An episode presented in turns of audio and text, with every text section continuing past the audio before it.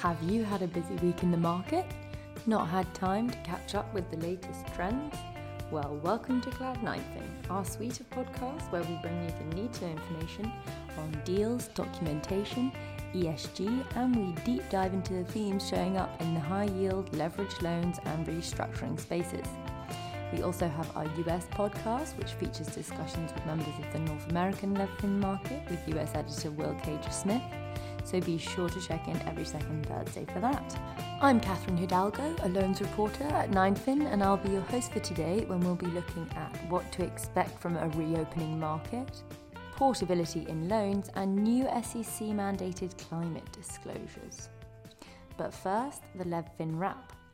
As we discuss later on in the podcast, it appears the market has somewhat reopened. In the bond world, we have Fortescue Metals Group with two tranches of senior unsecured notes, one of 800 million US dollars and the other of 700 million US dollars, as well as Sealed Air with a 425 million US dollar senior unsecured notes. In loans, there's been an absolute spate of issuance Closing tomorrow, MKS Instruments has a 3.81 billion USD tranche alongside a 400 million euro tranche. Element Materials Technology will be issuing 1.425 billion US dollar equivalent tranche with a, a, a, tranche of that in euros.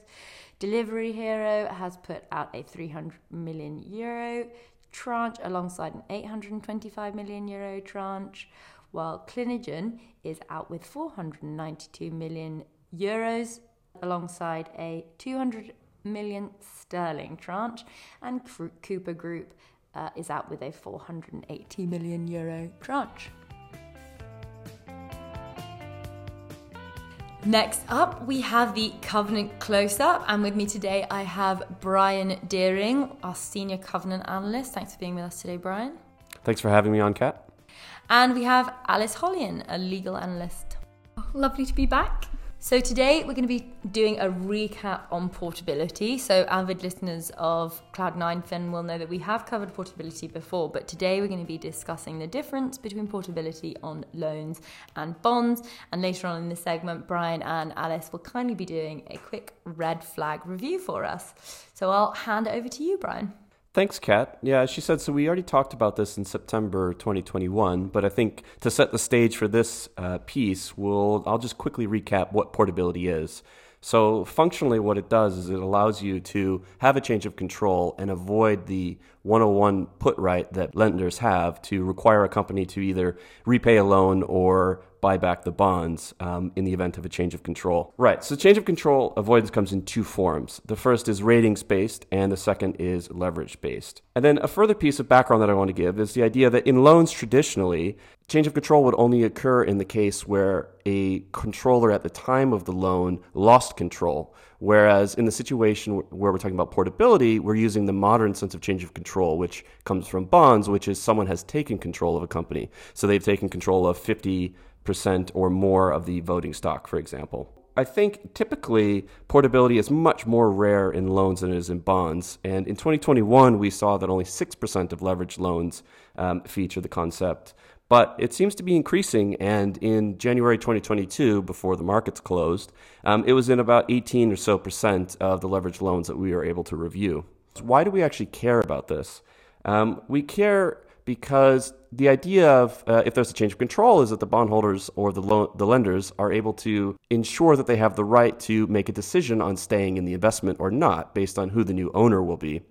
And the evolution of including portability has come along because people are saying, well, if the company is doing very well and they're meeting a certain leverage ratio or ratings, why should they need to completely reset the capital structure um, and incur all those transaction costs?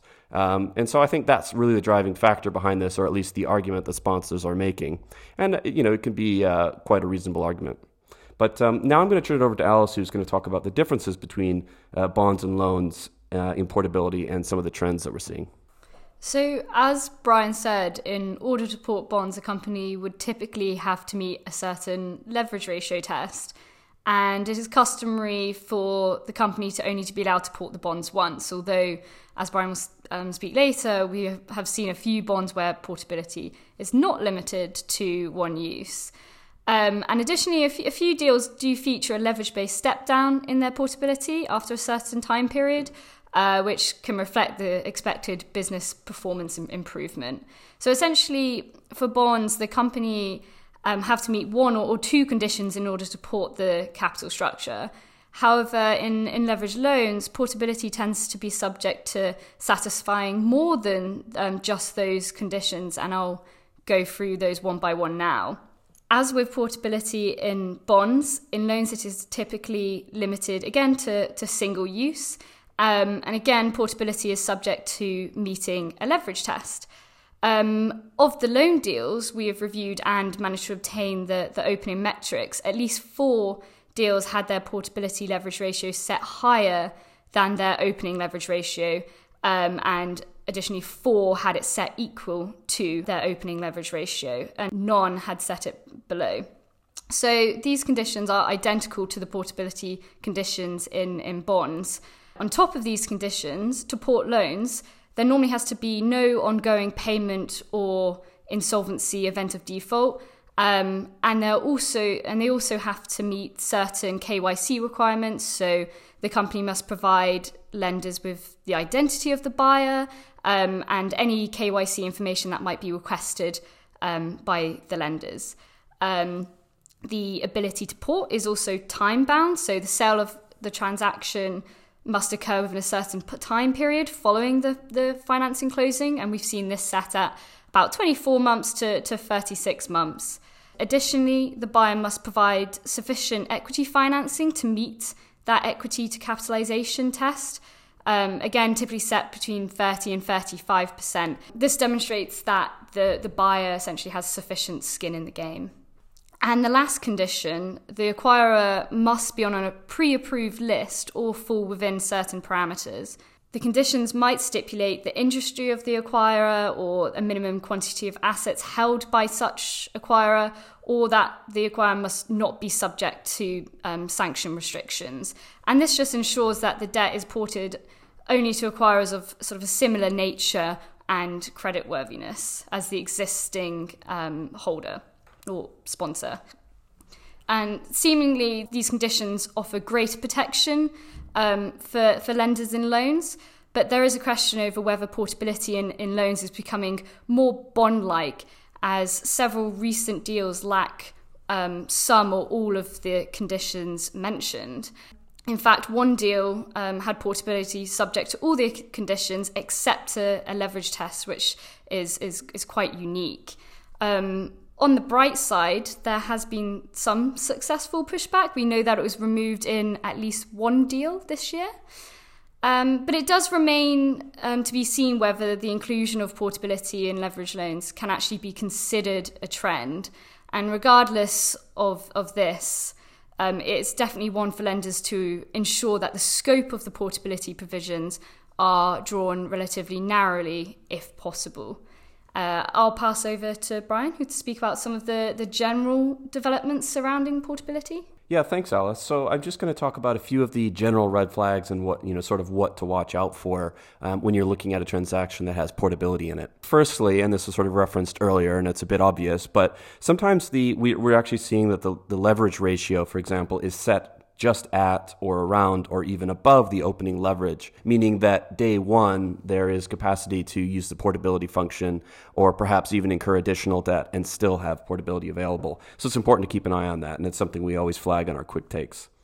Um, another point is round tripping, and this is probably one of the most important. And the idea here is if you have a leverage ratio and there are ways for you to manipulate or change that leverage ratio such that you hit the portability requirements, um, you want to make sure that that's not being manipulated in a way that is um, kind of against the interest of the um, the lenders uh, and done in a way that they wouldn't expect. So, for example, you could have an equity injection from a sponsor such that the ratio goes down, but then and then you have the uh, portability transaction occur and then immediately thereafter use some kind of RP capacity to send the to dividend the money back out. And uh, functionally, nothing has changed for the company, but they were able to meet the portability ratio at the point in time for the transaction. And so there are a few ways that people are protecting against this. And one of them, for example, and this is a bit of an older concept, is just to reset the build-up basket. So typically, the way you would use that money is you would have an equity contribution, then that would build up your, um, you know, your builder basket. We often call it the CNI builder basket, but there are other components to it, such as um, cash injections coming in and then you would have met your ratio and then later on you could simply use that capacity to dividend the money back out. But the point of this is it doesn't actually block other rp capacity um, for being used to make that exact same transaction happen. So there's an excluded amounts concept which is used to ensure that amounts received for the purpose of or in contemplation of a, uh, a the avoidance of a change of control event are not allowed to be dividended back out so cash could come in lower the ratio and allow you to use portability but that cash can't then just be sent back out in the form of an RP. Um, and I think this makes sense, and, it, and, it, and it's functionality that people wouldn't um, be upset about because cash has come into the group. So fine, you can meet your ratio.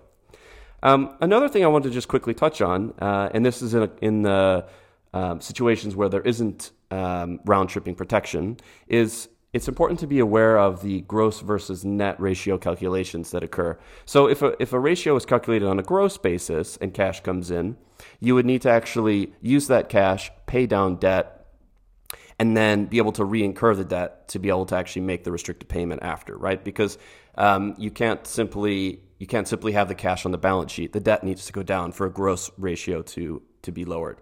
But if it's net, for example, you could simply inject some cash meet your ratio, and send the cash back out. It's quite an easy transaction. So while gross is a little bit better, perhaps, uh, it's still not perfect. And so we would suggest that people um, look out for some of the protections that I've discussed. There are just a few more things that I wanted to talk about, and one is no worse. Um, and sometimes you'll see this uh, in a lot of ratio calculations, but if you see this in portability, what it means is the uh, portability function is available if you meet a certain ratio test or if the ratio is no worse pro forma for the transaction. And that means it's sort of irrelevant what the ratio is, so it could be much higher um, than the anticipated portability level that was set at the time of the, you know, the, the issuance of the loan or the bond, and you're still able to actually access portability. And this is probably undercutting some of the commercial aspects that we discussed earlier, which is if the business is doing fine, then you're probably okay with this. Um, so it's definitely something to look out for. Um, and then the last thing to point out is just what date matters. So typically, um, it's it's up to the company or the sponsor to choose the point in time at which they're actually um, calculating their ratio for purposes of portability, and this allows them enormous flexibility to um, choose a time where they've committed um, or even made a soft commitment um, for the person to uh, have a change of control. Um, and then a lot can change uh, between that point in time and when they actually have the change of control or the transaction goes through. So, it, again, whenever we have these kind of um, amorphous concepts, it just allows for people to maybe potentially uh, abuse it. But maybe not. I'm not sure. Next up, we have Please Raise Responsibly, our ESG segment. And with me today, I have ESG analyst Sam Stevens. Thanks for being with us today, Sam. Thank you, Kat. Absolute pleasure. So, today we're going to be talking about a new proposal for climate disclosures out from the world's largest economy, America, uh, from the SEC. So, tell us, Sam, why is this one interesting? So, the SEC have released a proposal uh, on their website along with a press release uh, that builds upon the task force for climate related financial disclosures. And it's a 510 page proposal for both foreign and uh, US based companies that file certain uh, SEC filing uh, obligations. And it's looking at various elements of climate risk and, and climate change activities at companies. Um, it is a very controversial proposal in the sense that it's looking at more than some people would be comfortable with, uh, depending on what their job is and where they are in the market. But there are some some usual and, and, and these days quite standard requirements in this proposal, um, as it is built on that TCFD uh, disclosure framework. So oversight of climate change at board and executive level, short, medium, and long term risks identified at the business and financial position level. And then, of course, present or likely risks to, to the filer's strategies, business model, and outlook of the company as a whole. These things are quite standard these days. Um, we've got TCFD uh, requirements uh, but, uh, filed by the uh, Financial Conduct Authority in the UK. Um, so we're already seeing this rolled out in the UK. And the TCFD is a very well known framework anyway. However, there are a couple of key and very significant points of this proposal which are causing a, a lot of fanfare uh, in the mar- in the markets in the US and, and, and worldwide, actually, being the largest economy. So, scope one and two emissions are to be reported, and emissions intensity of these as well. This is quite significant because not all companies in the US or worldwide actually file their scope one and two emissions and intensity. In fact, a quarter of the largest companies don't do this. And the figure is, of course, a lot worse in high yield. Um, where you know those sorts of disclosures aren't usually necessary. So that's a big thing for us if if you know a large amount of our 9fin companies have to do that. And then of course those scope one and two emissions need to be audited, as the SEC are saying. So large filers uh, with a float of 700 million or more will have to do that. Another huge part of this proposal that's caused a lot of a lot of debate is that scope three emissions, if they are material or if they're included in climate targets, need to be disclosed as well. And this has led to, to some already uh, some debate. So there's been a challenge um, made by 16 state attorneys who sent a letter to the SEC stating they will fight throughout the rulemaking process and in the courts against these this entire climate disclosure proposal. And the argument is that though there are rules against defrauding through the sale of securities, these don't necessarily apply to climate change. Um, and they, they do look at scope three as one of those those areas of, of, disclosure that are more of an estimate as well. So that there may also be additional claims against this proposal based on scope three emissions not being a true accurate figure for any company. It's almost impossible to get a a precise figure about what uh, scope three emissions are. So that's one of the, the, more interesting parts of this proposal. And one more thing that that we think investors might be interested in regarding this proposal is that climate related targets need to be defined in more detail. And of course, we've seen over the years, especially we, I mean, if you've looked at the ESG quick takes that we do, carbon neutrality and, and carbon net zero tend to be conflated and, and details about these are usually hard to come by. The SEC are saying, well, now you need to tell us what are the activities included in your climate targets? What's the time horizon? What methods are you going to use to fulfill the targets? And very, very importantly, are you going to use offsets or renewable energy certificates to, to meet these targets? And that's significant because as as our quick takes have, have, have revealed over the years, that these these targets usually rely on offsets, and and a company claiming to be net zero doesn't always do that. So although a lot of companies are honest and and you know sustainability reports tend to give these information if a company is quite mature in its climate change target setting, we do still see a little bit of inconsistency, and this will definitely clear things up there. Next up, we have our deep discussion, and today we're going to be talking about the nature of the reopening market. I have with me here senior reporter Owen Sanderson. Thanks for being with us today, Owen. Uh, always a pleasure, Kat. Very happy to be here. And the lovely Mikhail Skypala, a fellow loans reporter. Thanks for being with us today, Mikhail.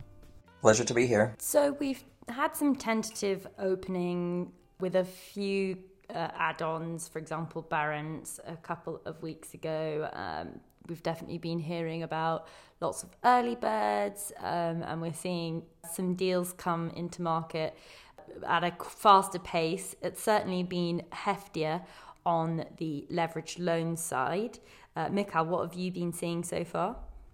So we have seen gradual reopening of the market um, with so far a few add-ons. Ion Trading actually just only issued a notice last Friday that they're closing an add-on to support an acquisition, and um, some of the existing lenders have not been even invited to participate. So we have seen little steps of market reopening in Europe, and we have the first uh, European issuer coming back. It's German um, network of uh, ophthalmological clinics, Veonet. So it's the it's a deal that was the last deal trying to get through um, before the the volatility because of the Russian invasion of Ukraine wobbled the markets. So Veonet came back, which is interesting with now uh, uplift on the pricing and also softening on the terms, which is not as surprising um, to us because we were already reporting that the documentation has been fairly aggressive and lenders had a laundry list of demands with the initial deal. So it was quite expected that if the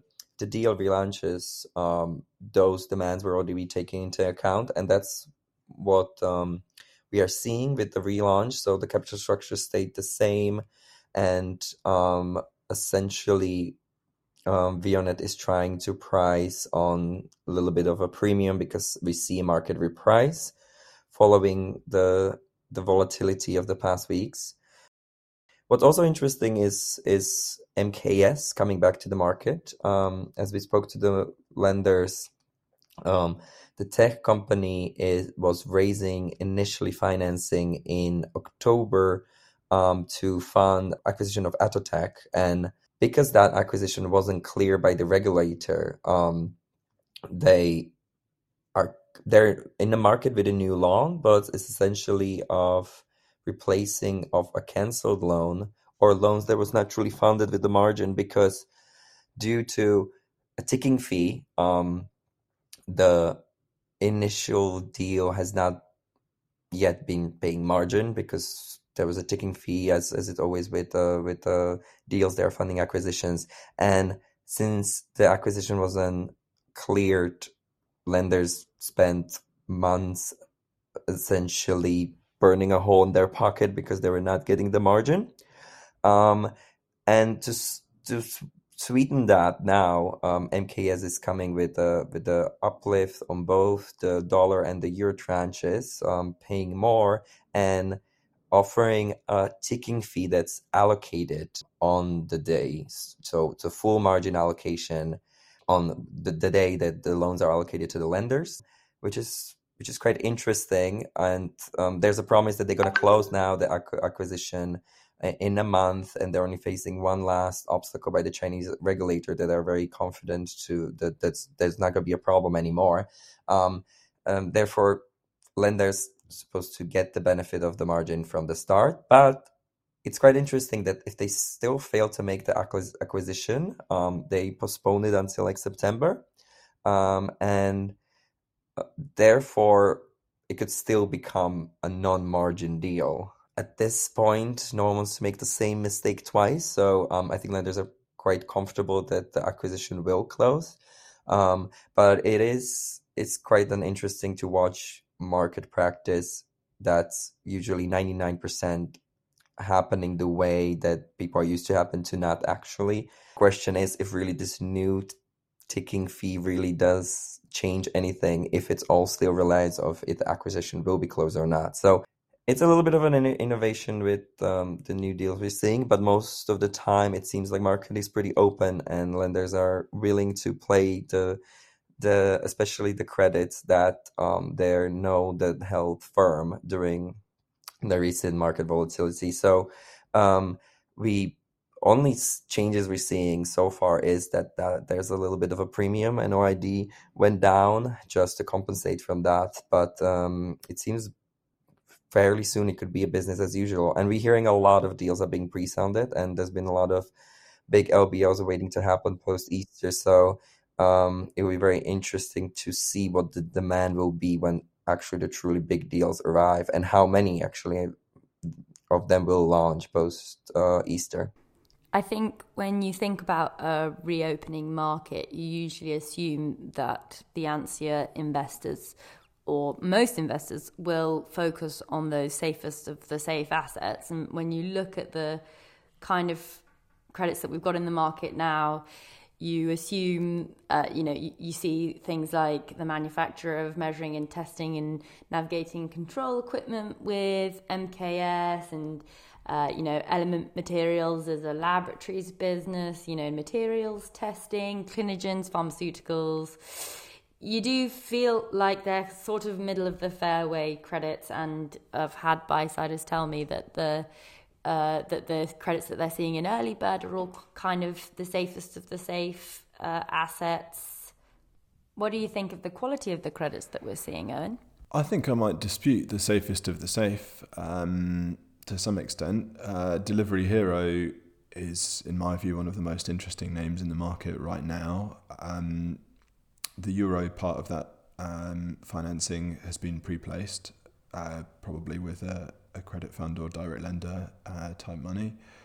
Um, but the, the dollars is in syndication, and that's a business with no free operating cash flow. That's a business with negative EBITDA. Um, so I wouldn't say it's down the middle of the fairway. This is quite, quite risky, yeah.